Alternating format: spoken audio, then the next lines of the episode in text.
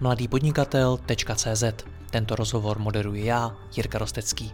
Nemohl bych to dělat bez partnerů, jako je ShopTet, který poskytuje nejpoužívanější e-shopové řešení v Česku. Stačí kliknout a začít prodávat. www.shoptet.cz A pokud chcete slyšet i moje speciální rozhovory, ve kterých jdeme z hosty ještě více do hloubky a podrobněji rozebíráme jejich zkušenosti, pak se přidejte mezi naše předplatitele. Více na www.mladýpodnikatel.cz lomeno předplatné. Užijte si poslech.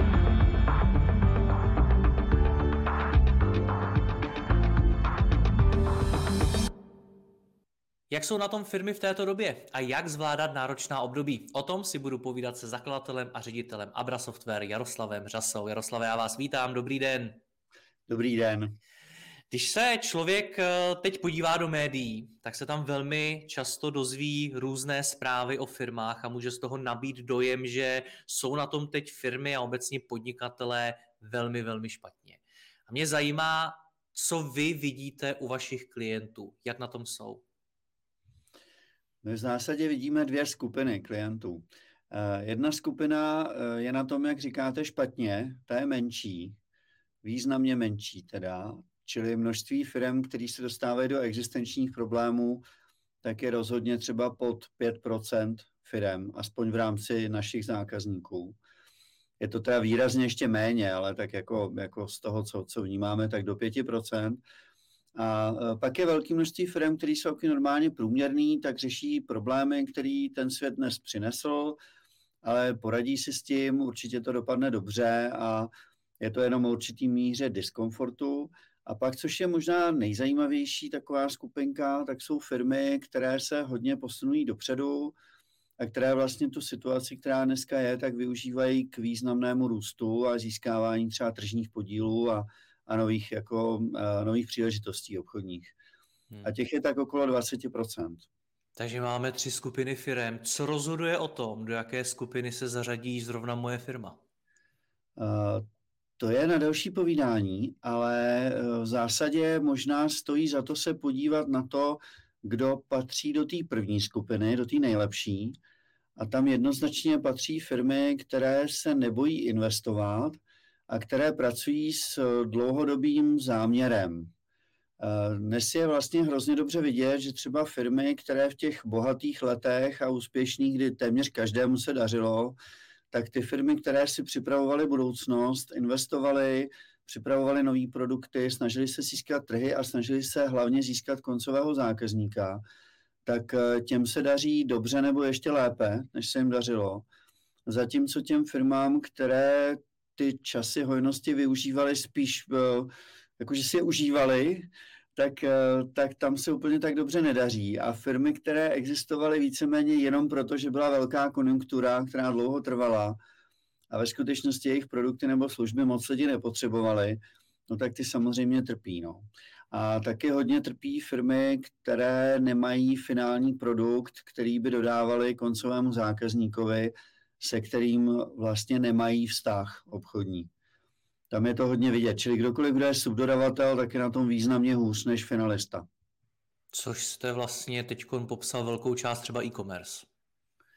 Uh, no, e-commerce je, uh, e-commerce je z tohle pohledu hodně zajímavá oblast. Samozřejmě v e-commerce je významný pokles, ale ten je uh, ve smyslu už toho, kdo přes internet něco prodává. A je to logické, protože Eh, po covidu se zákazníci s velkou radostí vrátili do obchodu. Nikoli snad proto, že by to bylo pro ně časově výhodnější nebo že by tam vždycky dostali lepší cenu, ale prostě jenom proto, že lidi milují zboží, chtějí se na něj šáhnout, chtějí si ho vyzkoušet, v ruce ho mít, chtějí mít ten dotek vlastně s tou věcí a to vnímání vlastníma smyslama. A to je samozřejmě úplně logické, protože když se podíváte na dlouhou časovou řadu, jak se vyvíjí e-commerce, tak eh, ten COVID zaznamenal nějaký významný pík směrem nahoru. Eh, teď se to jakoby propadlo trošku dolů, ale pořád ta úroveň je vlastně vyšší, než třeba byla před třema rokama. Čili obecně ten obor samozřejmě pořád roste, bude růst dál a to, že teď na té křivce, že nejdřív tam bylo hodně nahoru, teď je tam chvíli dolů, ale zase jako se to vrátí k tomu dlouhodobému trendu, tak z toho bych nečinil jako Eh, významný závěry, že třeba by ten obor byl v nějaký depresi dlouhodobý. Myslím si, že není, že to je prostě jenom, jenom logické zakolísání toho trhu. A úplně jinak je to u všech, kdo dělají nástroje pro lidi, kdo dělají e-commerce. tam ty poptávky a objemy těch zakázek vlastně trvale rostou a je to, je to velmi zajímavý segment. Jak vás tak poslouchám, tak mi přijde, a možná mě opravíte, že to, jestli je něčí firma v krizi nebo ne, je možná víc než o těch objektivních okolnostech, které se kolem dějou, tak je to možná víc o nějakých vlastních dovednostech, schopnostech, možná o nějaké, řekněme, i odvaze a možná i o, řekněme, zkušenosti. Je to tak? Eh, říkáte to nádherně. Takhle to je. Eh, firmy, které mají nějakou vizi delší, eh, mají vytyčenou trasu, ví, co vlastně chtějí a co budou chtít i za pár let, tak ty vždycky skrz, a musí mít samozřejmě na prvním místě dobrý produkt, aby se ho někdo kupoval, stál o něj, tak eh, tyhle firmy všechny krize přečkávají daleko lépe. To neznamená, že oni nezmění třeba své plány, jo. ale tím, že ví, co chtějí i za několik let, tak v momentě, kdy se objeví ty nepříjemný, uh, nepříjemný měsíce nebo roky, tak si vlastně dovedou velmi rychle přeplánovat, velmi rychle říct, dobře, tak tohle pro nás třeba buď znamená nové příležitosti, nebo se musíme před něčím ochránit, ale vlastně uh, ta, ta změna pro ně je, uh, je jednoduchá. Zatímco když někdo tak trošku žil myšlenkově, žil z ruky do pusy, no tak vlastně ve chvíli, kdy to prostředí, v kterém se mu dobře přežívalo, se zhorší, tak vlastně vůbec neví, co má dělat. No, Čili říkáte to moc dobře. Je to o tom, jestli ty firmy mají odvahu, strategii, jestli mají vizi a samozřejmě, jestli i v těch časech hojnosti intenzivně pracují na nových produktech, které jim budou zajišťovat budoucí příjmy. Na druhou stranu i těmto firmám zdražují dodavatelé. I těmto firmám možná šetří zákazníci, utrácí méně peněz a i na tyto firmy dopadají ty externí okolnosti. Nebo ne? Určitě, určitě, ale ve finále v daleko menší míře. Eh, když si vezmete vliv inflace na to, co se děje s cenami, tak eh, jasně, třeba krátkodobě se vaše marže o něco zhorší, ale z dlouhodobého pohledu neuděláte nic jiného, než to promítnete do ceny toho výrobku nebo té služby. A eh, ty dobré firmy, ty dosahují vysoké marže na každém výrobku ve vztahu k těm prvotním vstupům, který na něj mají. Takže na rovinu třeba mně přijde, že jestli někdo má výrobu, kde když dojde ke zvýšení ceny elektřiny o 50% v průměru třeba, tak že on už se dostane do existenčních problémů, tak z mého pohledu to je výroba, která do České republiky primárně nepatří. Protože tím, že nejsme země, která má levné suroviny energie, jako energie, tak si vlastně vůbec nemůžeme takovýhle druh výroby dovolit právě z toho důvodu té obrovské zranitelnosti. A to se zpátky dostáváme k tomu, jestli někdo třeba tu elektřinu jenom uh, přetaví na hliník, doslova, no tak logicky musí tu hliníkárnu nemít uh, v Čechách nebo ji nemít na Slovensku, ale musí ji mít v zemi, jako je Čína, kde je prostě levný uhlí a postavit ji nejlépe hned vedle uhelné elektrárny, vedle které je uhelný jako lom, který vydrží příštích 30 let pak má jistotu a udělat si prostě ten konglomerát a pak má jistotu, že furt bude vyrábět rozumně hliník, ale uh, jestliže mojí výrobu by měla, uh, měla zabít vlastně ekonomicky jenom zvednutá cena energií, tak v té výrobě je něco špatně. Hmm. Musíme být chytřejší v tom, co vyrábíme. Opět, jak vás poslouchám, tak mi hrají v hlavě slova jako naivita, vystřízlivění, střed s realitou. Je to hmm. něco, co patří do této doby, tato slova? No určitě, určitě je to probuzení. Probuzení toho, že, ale je to těžké, víte, protože většina, uh, hodně firm vlastně, které dneska jsou, máme hodně firm, kterým je teďka okolo 30, 32 let. To jsou všechno firmy, co začínaly těsně po revoluci a to byla doba, která byla plná nadšení a vlastně moc neexistovala konkurence, bylo to jako taková, jako bychom řekli, taková budovatelská doba toho kapitalismu. Bylo to jednoduchý? Eh, bylo to jednodušší, než to je dneska. Mm-hmm. Byly jiné omezení, ale z principu to bylo jednodušší, protože ten trh nebyl tak vyzrálej, takže když jste něco dobrého dělal, tak vlastně jste měl velkou šanci se uchytit a ten trh vám prominul chyby. Eh, dneska už vám trh nepromine nic a všude je spousta konkurence. Ale co jsem chtěl říct, že teď si představte ty, ty ženy a muže, kteří 30 let něco budují, teď to dovedli do toho stavu, že se můžou dívat na tu krásnou velkou firmu A teď se tak změnily podmínky, že to, za kterých to budovali a kdy jim to poskytovalo dost peněz a dost uspokojení, co dělají, tak se to najednou změní do té míry, že musí vlastně myšlenkově začínat od nuly. Je to hrozně těžký. Takže já, co třeba spíš vidím, tak vidím to, že firmy tohoto typu, když se pak dostanou třeba z titulu energií nebo nějakých materiálů do, do existenčních obtíží, tak eh, těm lidem se hůř hledá vnitřní energie pokračovat a vlastně se znovu jako zastavit a začít jakoby znovu. Ale oni nezačínají znovu. Že jo? Oni mají v těch firmách spoustu lidí, kteří umí uh, svoje profese, mají, uh, mají zaběhaný postupy, jak co dělají a tak dále. Ale je to samozřejmě těžký, no, se pro ně se jako znovu... A, a čím to je, pane Řaso? Protože uh, nejsem v tom věku, nemám za sebou 30 let hmm. biznisu, takže vlastně tu zkušenost životní nemám, ale uh, když se přeci říká takové to podnikatelem jsi na celý život, podnikatelem se člověk nestává, hmm. podnikatelem se člověk rodí a podobně. A vy jo, mi říkáte, jo. že po 20-30 letech už ti lidé nemají energii reagovat, reagovat na změnu uh, v té společnosti, na, na, na tom trhu. Proč? Jo.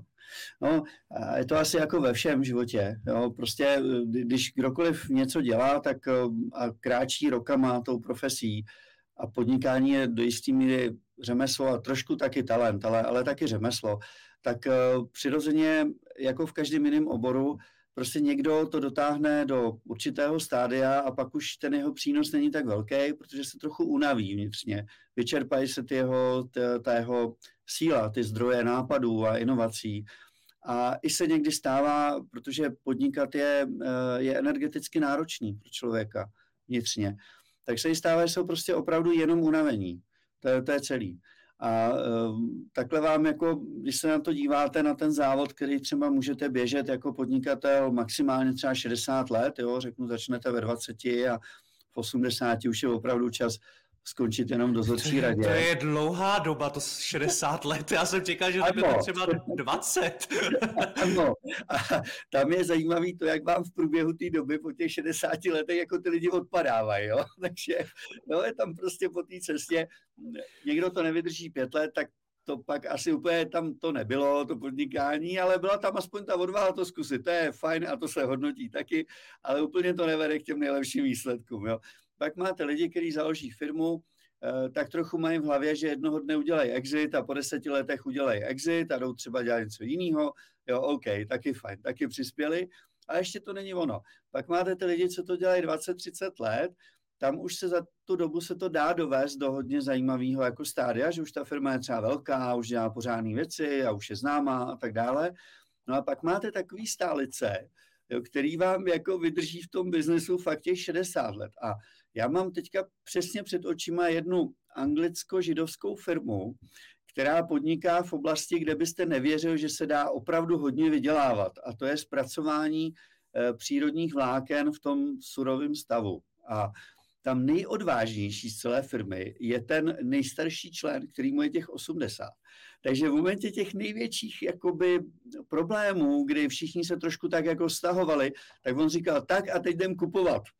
Jo, a jdem kupovat konkurenty, jdem kupovat, předkupovat tu, tu, uh, tu zemědělskou produkci, z který to vyrábíme a tak dále. Jo. Takže hmm. je to prostě jako ve všem. No někdo to dotáhne až úplně nahoru a je nejlepší v, těch, v tom stáří a někdo prostě po cestě to únavou už, už to trošku vzdá. No. Tak teď je hodně lidí, kteří se pohybují okolo té třicítky profesní, že jsou 30 let v tom oboru a, a je z nich dost lidí unavených. Tak a když čteme zprávy o firmách, no. které jsou na tom trhu třeba těch 30 let a no. teď končí, ano. krachují, a v komentářích pod těmi články je takový to, jak je možný, že ty firmy po tak dlouhé době nezvládnou rok, je. dva, tři, který jsou náročný, nejsou na to nějakým způsobem připravený, nejsou už vůči tomu třeba víc odolný a podobně, tak jsou to relevantní komentáře. Jinými slovy, je tam někde nějaká chyba nebo ne? No, eh, tak já to možná rozdělím. Jo. Eh, lidsky, lidsky ty komentáře jsou zcela irrelevantní, eh, protože každý, kdo byl schopen vytvořit firmu, která má černý čísla, dává lidem práci, ta práce lidi baví, dává jim uspokojení, tak této zemi nesmírně přispěli. a je úplně jedno, jestli takhle fungovaly 10 let nebo 30 let nebo kolik. Musím říct, že třeba pro nás je to jako něco, co nám dává vnitřní, eh, vnitřní klid i v tom, co děláme my jako Abra, tak eh, my prostě žijeme ten příběh, že uh, i kdyby se nám někdy nezadařilo do té míry, jak třeba vy říkáte, což si myslím, že teď nehrozí vůbec, ale pokud by se něco takového stalo, tak nás bude těšit těch 32 let, který se dařili a který dávali lidem smysl jejich existence. A to je poslání mimochodem jako podnikání, plus to, že, uh, že měníte svět. Jo? Vy ho neměníte v politických gestech a, a v novinách, ale vy ho měníte každý den ve firmě, a měníte ho směrem k zákazníkovi, směrem k zaměstnancům a směrem třeba i k, i k celkový té komunitě, v které se pohybujete, k tomu místu, kde působíte.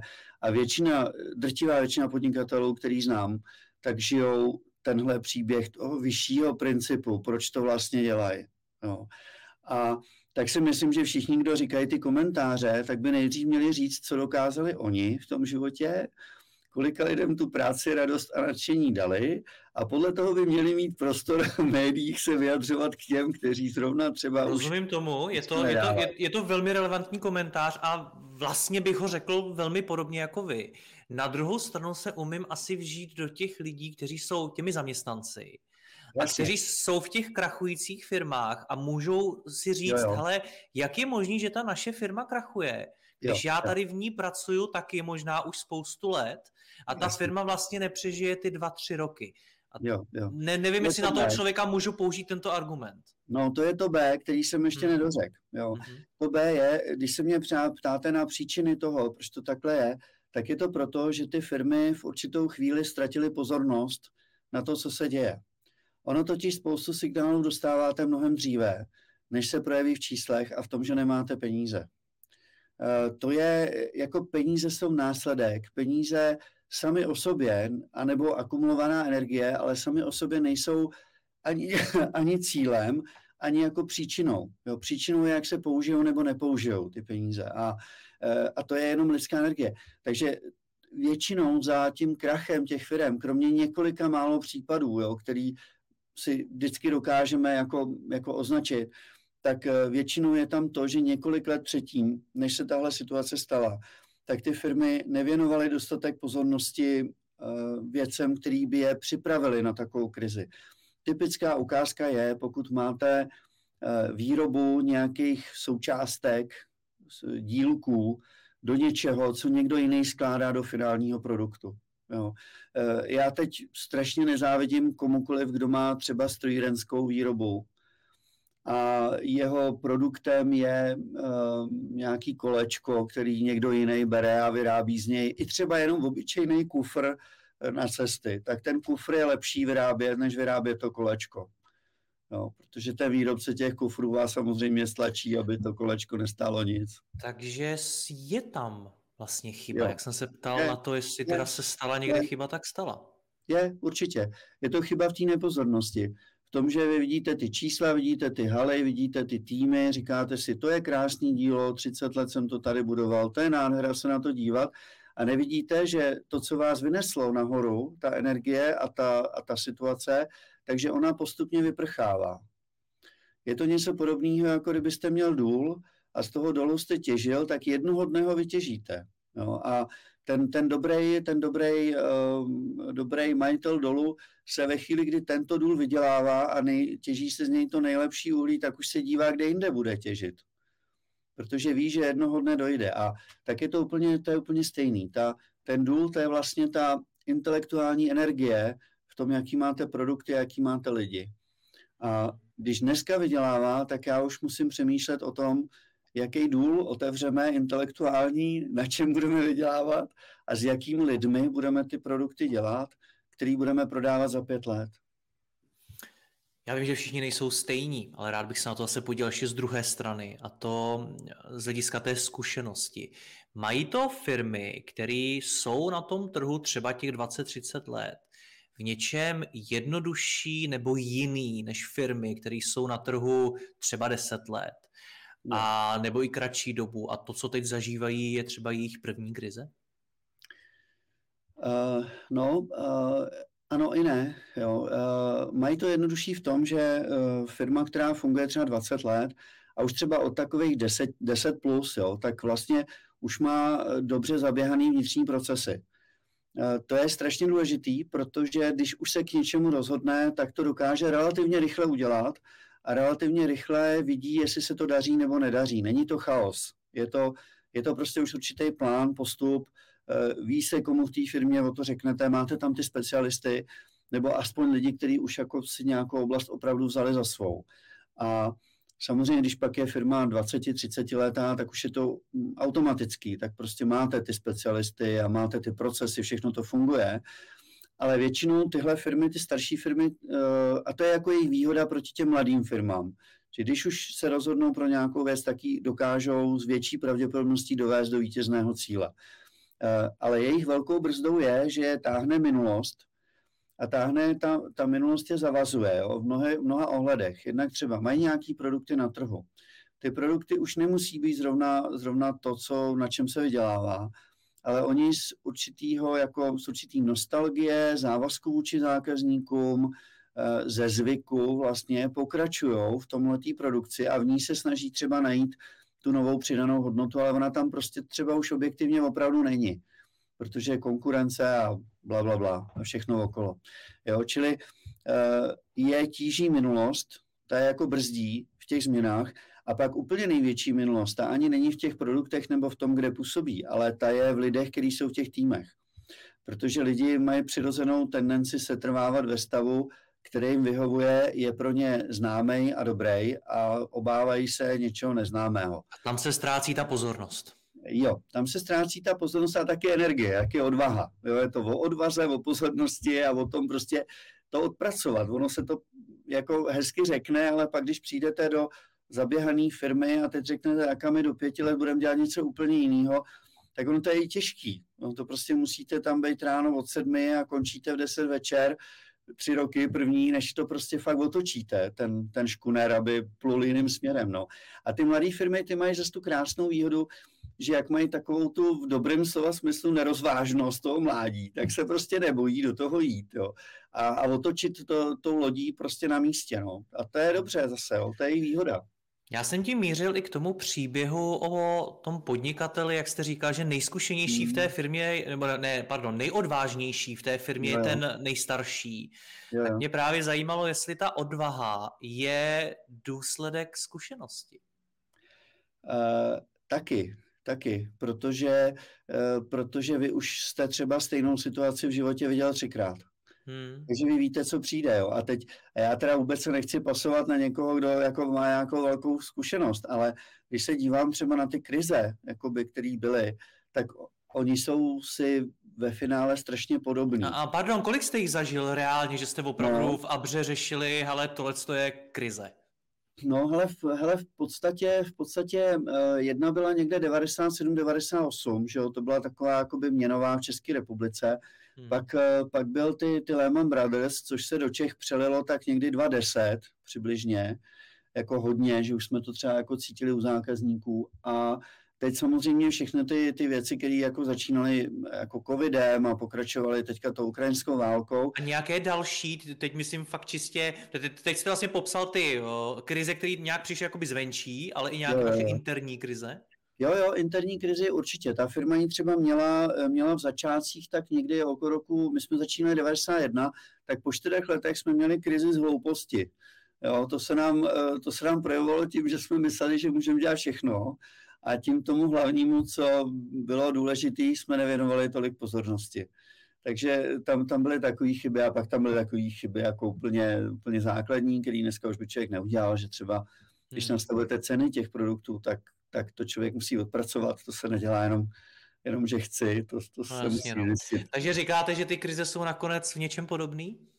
Jo, jo, ty velké krize jsou si podobné v tom, že se vlastně, oni mají společný jmenovatel, někde se poruší rovnováha slibů, jo, nějakých očekávání, takže většinou oni chodí většinou z finančního světa, přicházejí, a to obvykle proto, že někdo nekvalitní aktiva zabalí do krabičky, která působí zvenku, že je to kvalitní aktivum, lidi ty aktiva nakoupí, nalejou do nich peníze, pak se ukáže, že jsou nekvalitní, jak se to začnou stahovat a nastane taková ta panika finanční, jo, kdy lidi opouští spoustu investičních nástrojů a myslí si, že držet peníze je v tu chvíli lepší, což taky je, a tím vlastně ještě víc podpoří ten, ten pád. Jo. Takže většina krizí vychází z toho, že se něco přefoukne a tvrdí se o tom, že to má větší hodnotu, než to má ve skutečnosti. No ale co už ty tři roky, ty, ty tři krize velký vidím, tak vidím to, že ono vždycky potom přijde zase to, to sluníčko a to jaro a, a ty mraky se jako roztáhnou a jenom se stalo to, že se přerozdělily karty. Jsou jiný ty, který Což jsou, může spoustu firm ale bolet. To je pravda. Jak dlouho to trvá, než přijde sluníčko? Uh, tak hele, většinou ono to je taky zase o tom se dobře dívat. Jo? Ono, když se díváte na ty, na ty data, na ty čísla, tak vidíte, že to sluníčko třeba už přijde jako po dvou letech od momentu, kdy bylo nejhůř. Jo, tak už to začne být fakt jako pěkný, ale v hlavách lidí ještě furt žije ta myšlenka, že máme krizi. Jo. A ta tam většinou, většinou ta lidská mysl je větší brzda, než to, co se skutečně děje okolo nás. Hmm. Já ty, ty, ty rozhovory natáčím, dejme tomu, nějakých 8 let a já jsem velkou část uh, slýchával takovou jednu velkou hrozbu a to, že mm. přijde nějaká ekonomická krize. Mnoho podnikatelů mi to v rozhovorech říkalo, ale my se připravujeme na krizi, nebo my počítáme s tím, že nějaká krize přijde, nebo takový to počkej, až přijde krize a podobně. Dneska, když tady máme to, co tady máme, tak mi přijde, že těch hrozeb je ale mnohem víc. Najednou tady máme hmm. uh, možnou eskalaci války na Ukrajině, hmm. možný vzniky dalších válek, máme tady pandemie, máme tady, uh, mluví se o klimatické změně stále víc, mluví se tady o umělé inteligenci, která má prý úplně jinak z, změnit ty, ty trhy, jak fungují firmy a tak dál a tak dál. Mohl bych pokračovat.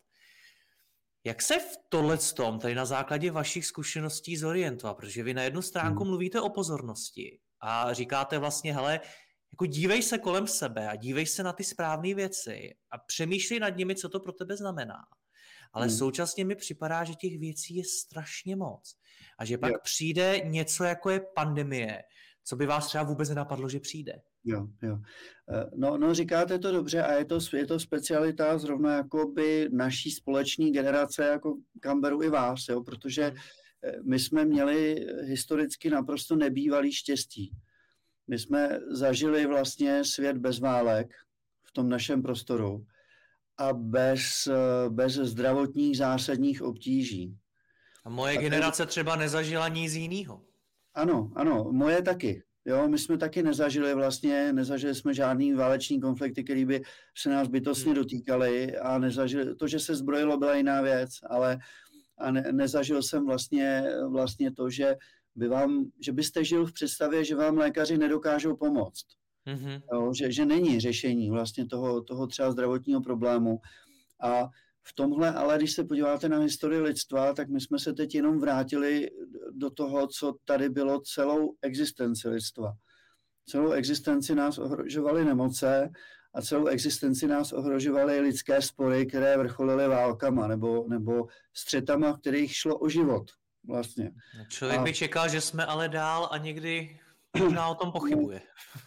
Já, já jsem jako uh, samozřejmě na straně, na straně toho dobra, jo, já si to strašně moc přeju taky. Jo, taky mi přijde, že je naprosto neslíchaný a nevýdaný to, co se teďka třeba děje na Ukrajině. A, uh, ale na druhou stranu, třeba speciálně za ten ukrajinský konflikt do určitý míry nějakou odpovědnost neseme. Jo, a ta odpovědnost byla uh, promarněná v 90. letech, kdy vlastně se Rusko sesypalo ekonomicky v tom 91. tak tehdy je dobrou vlastností vítěze, jako když se hraje jakýkoliv sport, tak když ten sport skončí, tak eh, ty vítězové poražený si třesou rukou. A eh, v případě Ruska, protože to byla hrozba vošklivá, veliká, zlá, tak si všichni odechli, řekli, to je super, že už to Rusko není nebezpečný, ale vlastně jsme se mu nevěnovali. A e, možná, že kdyby tehdy se více pracovalo na demokratizaci skutečný Ruska, tak bychom dneska neměli tu situaci, kterou máme, neměli bychom ten hluboký návrat e, k velmi zvláštní věci, která ale bohužel v ruské politice funguje staletí. Hmm. To je obrovská debata, do které by se mohli přizvat i spoustu dalších eh, specialistů, ale s vámi se chci povídat o tom řízení firm. A ta moje otázka zněla tak, jestli, když je těch potenciálních hrozeb, které nejsou tak daleko a nejsou tak nereální, anebo který se už reálně teď dějou tolik, tak eh, jak mám v tohle tom budovat tu svoji pozornost, nebo jak s tou pozorností zacházet? Jasně. Uh, jo, určitě se k tomu tímhle vrátíme, k tomu tématu, jak si s tím poradit ve své firmě. Tak podle mě třeba první věc, pokud jsem v oblasti, která je geopoliticky uh, nebezpečná, což teďka je, i ta naše, tak uh, mám základní možnost. Já můžu, já můžu celoplanetárně rozložit riziko. Takže i jako česká firma můžu prostě vyrazit a můžu začít investovat někde úplně daleko, kde není ani nedostatek energií, ani nehrozí ruský rakety. Pardon, teď vám do toho musím skočit, ale tohle to je skutečně něco, co byste doporučil českým firmám. Samozřejmě, protože české firmy obecně se hodně drží tady eh, v české kotlině a já, já moc dobře vím, jak je to těžký, ta zahraniční expanze, ale to neznamená, že se o ní nemáme snažit. A mně tohle to přijde, že je hrozně fajn se dívat eh, na Švýcarsko. Švýcarsko je podobně velká země jako ta naše a od eh, prostě posledních 200 let je zvyklá, že všechno, co dělá, musí vyvážet.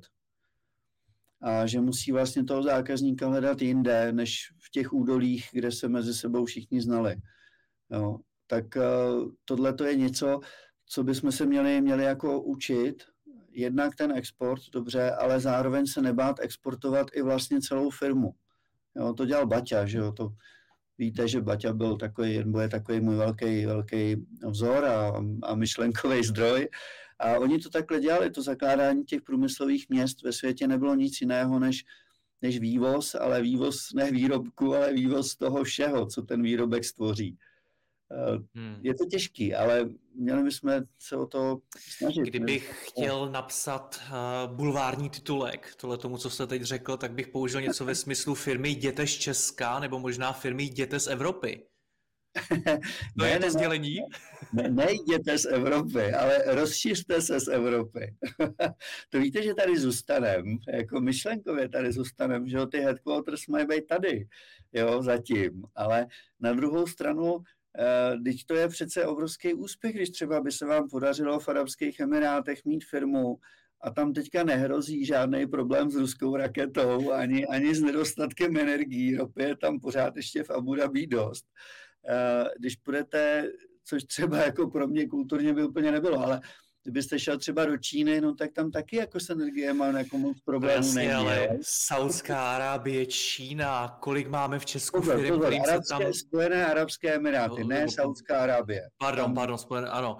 Ko, ale stejně, kolik brání. máme v Česku firm, který, který mají potenciál takovouhle expanzi do takovýchto zemí zvládnout? A pojďme se spíš bavit, kolik máme odvážných lidí, kteří to udělají. No to je druhá uh, věc, to je ještě menšina no. té menšiny.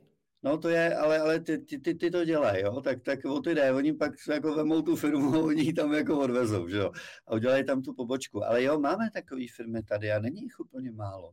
Ale samozřejmě tam funguje taky to, že musíte překonat nějakou ekonomickou kritickou masu. Ta expanze se nedá dělat, když nemáte jako určitou sílu tak je to těžký. A respektive můžete ji udělat tak, že odejdete sám. Já znám několik lidí, kteří působí třeba třeba v Singapuru a, a vůbec jako v jeho východní Asii a to byli lidi, který eh, ten člověk šel sám, jeden člověk. A dneska tam má firmu třeba o 100 lidech. V Singapuru a je Čech. A je, a je hrdý na to, co vybudoval a má tam mezinárodní tým. A tohle to je něco, co děláte i vy v Abře, že si řeknete, hele, OK, tak my jsme prostě tady v Česku, jsme tady v nějakých zemích, ale prostě jsme v takovéhle situaci, eh, dává smysl jít někam, kde nehrozí rakety, nebo kde ty rakety hrozí míň, tak tam opravdu jdete? Jo, jo. No tak my už třeba několik let jsme ve Švýcarsku, což ale pořád je Evropa a pořád tam ještě nějaká míra rizika těch raket, jako samozřejmě je taky, že jo? Ale, ale rozhodně už třeba menší, než je v České republice. A musím teda říct, že to, co se jako děje na Ukrajině, tak eh, to naše myšlenky začíná hodně formovat tímhle tím směrem. Mm-hmm. takže ne, nehledě na to, že je ještě jeden důvod, on je možná, ono to možná má ještě jednu příčinu, a kvůli který je tady možná i ta válka. Jo, ono, mně trošku přijde, že se v Evropě ztrácí drive. A že mladické nadšení věci budovat a opravdu je odpracovávat od nevidím do nevidím, což když chcete něco dokázat, tak jako musíte. Tak eh, ten work-life balance je eh, slovo, kterým hmm. se zabýváme v euroatlantické civilizaci a v jiných uh, kulturách to jako takhle nežijou, tak, uh, tak to, je, to je potřeba jako překonat. No a mně přijde, že Evropa tu energii hodně ztratila, že uh, je to taková, já nevím, jak to říct, je to takové krásné starší stavení, v kterém bydlí postarší manželé, kterých jejich děti už jsou někde ve světě, a oni teda jako jsou vlastně bohatí a tu zahrádku mají pořád hezkou a dojedou si autem na nákup a na výlet, jo. Ale pro boha, kde je ten život? A kde je ta, ta expanze, ta energie, prostě něco dokázat. To tam jako trošku mizí z Evropy. Teda hodně mi přijde. To by zase byla další obrovská debata. Ještě se chci ale vrátit k tomu, k té expanzi. Mě jestli ty poslední tři roky něco naučili, tak to, že je strašně těžké rozeznat, kdy jestli to, co mi někdo říká, jestli je už opravdu jako racionální úvaha, racionální správný mm. rozhodnutí. Jo, jo. Narážím tady na to, že byly chvíle, kdy kolem mě lidi si balili baťohy do protiatomových bunkrů a jejich argumenty, proč to dělají, byly v tu chvíli vlastně velice jako dobrý, velice zněly velice jo. racionálně. Byli jo. tady lidi, kteří nakupovali obrovské zásoby, když začínala pandemie, vykupovali rejži a podobně. A zase, když jste se o tom s nimi bavil, tak to znělo velice rozumně. Jo? Neznělo to jako mm. blbost úplně. Jo, jo. Teď tady mám vás a vy mi říkáte, hele, zamysli se nad tím, jestli tu firmu neodvést někam, kde je menší riziko raket. A mě v tu chvíli napadá, je to opravdu jako správná racionální rada? A nebo je to už přehnaný podobně jako ty pytle s tou rejží a ty bunkry a podobně? No já si, já si myslím, že pokud byste to dělal jako primárně jenom kvůli těm raketám, tak to je blbost. Hmm. Jo? To, to jako nedává smysl. Ale pokud to děláte s tím, že vlastně si třeba pro ty expanzní oblasti už zvolíte třeba takový trh, kde tyhle ty rizika jsou menší, tak vy vlastně doskládáte riziko. Jo? A to je v podnikání docela důležitá věc a, a zvyšujete objem, že jo? takže můžete dosáhnout nějaký úspory, které jsou z obratu, z objemu. Jo? Když stejnou, stejnou věc, kterou jste vymyslel, budete prodávat na čtyřech trzích, tak samozřejmě eh, tu cenu toho vývoje rozkládáte, že jo, na čtyři hmm. trhy, tak je vlastně jednotková nižší a vaše marže stoupá. Jo? Čili eh, já teda opravdu nenabádám k tomu, aby se firmy stěhovaly z těch, jo? ale co hmm. si myslím, že by měli se o to snažit, tak prostě měli by se snažit expandovat do cizích zemí. Diverzifikovat ten svůj biznis a do té úvahy, jo. jak ho diverzifikovat, jo. vnést i tu geopolitickou situaci Přesně a ty, tak. ty faktory. Přesně takhle, jak to je, a energetickou, jo? protože hmm. a dostupnost pracovní síly. Ono eh, ve finále to je o tom, že potřebujete mír, potřebujete zdroje energetické a potřebujete kvalitní lidi. No. Hmm. Takže říkáte to úplně báječně. Takhle bych se pod to podepsal. Bojíte se? Uh, jestli se bojím? Uh, hele, uh, jo, určitě. Určitě. A teď možná, možná říct čeho. Jo, čeho se bojím. Jo. Hmm. Uh, vrátím se zpátky k té situaci Ukrajiny, že jo, vemte si, že ty rakety dopadají asi tak 300 kilometrů od našich hranic když vemu Užhorod.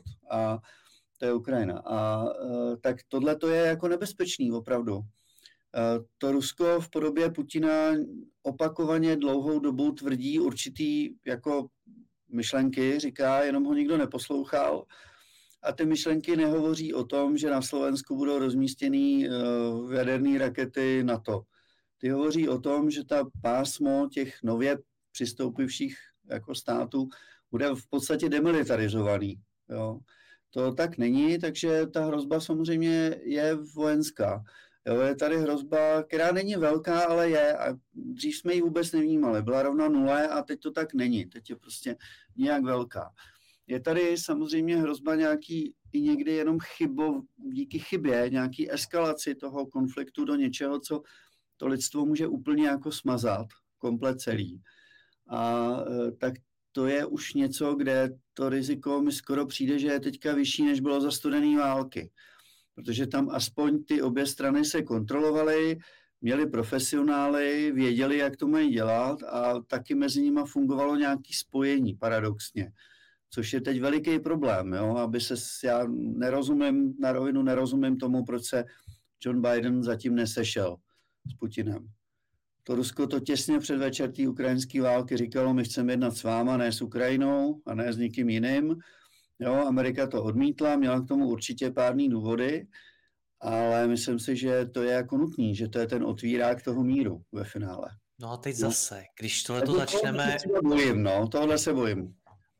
A určitě nebudete sám, ale zase, když nad tím začneme přemýšlet takhle, že se i chybou může stát něco, co smaže lidstvo, mm, mm tak to nemá ani smysl expandovat do Švýcarska, protože to svaže lidstvo je ve Švýcarsku a v jiných zemích. No, to máte pravdu, ale vy jste se mě ptal, čeho se bojím, ne proti čemu se umím bránit.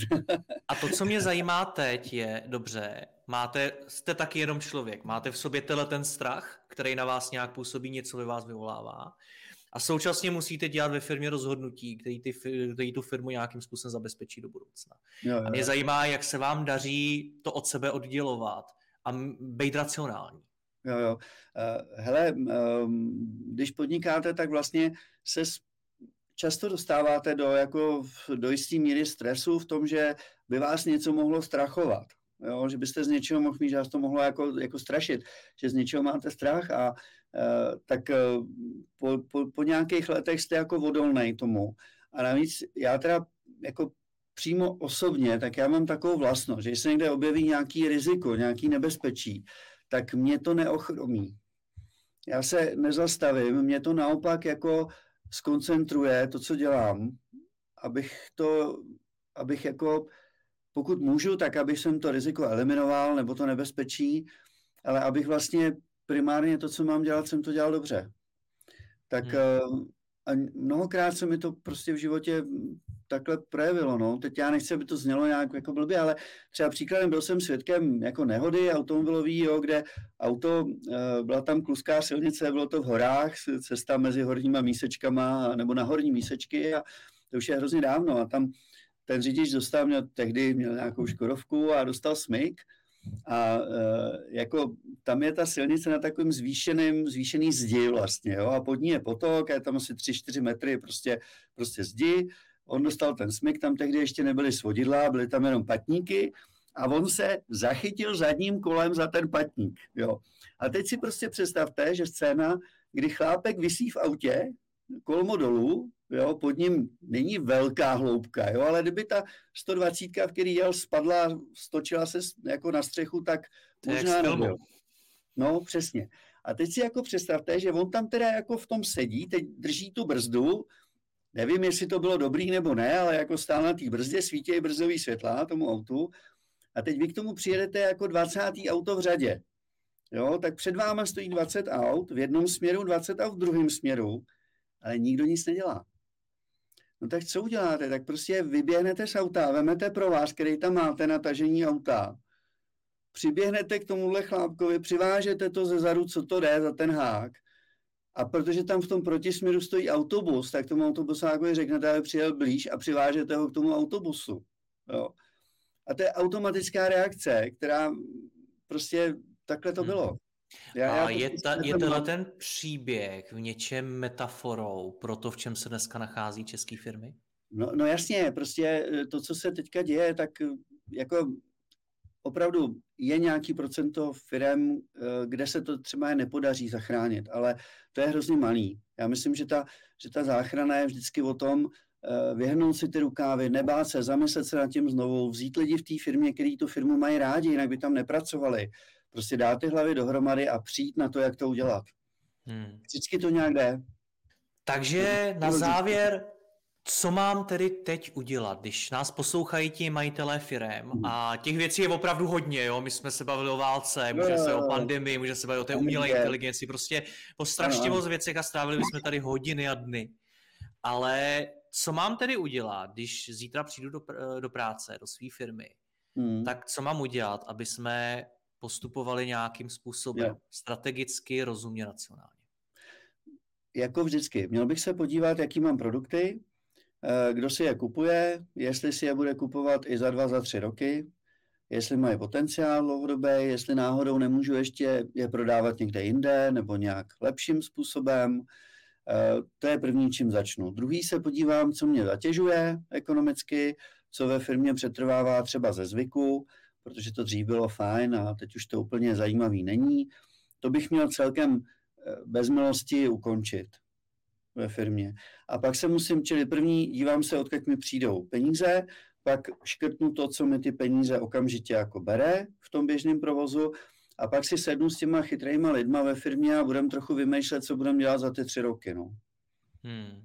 A, a ty po scénáře všech těch rizik a nebezpečí, který hrozí, k tomu mám přistoupit jak?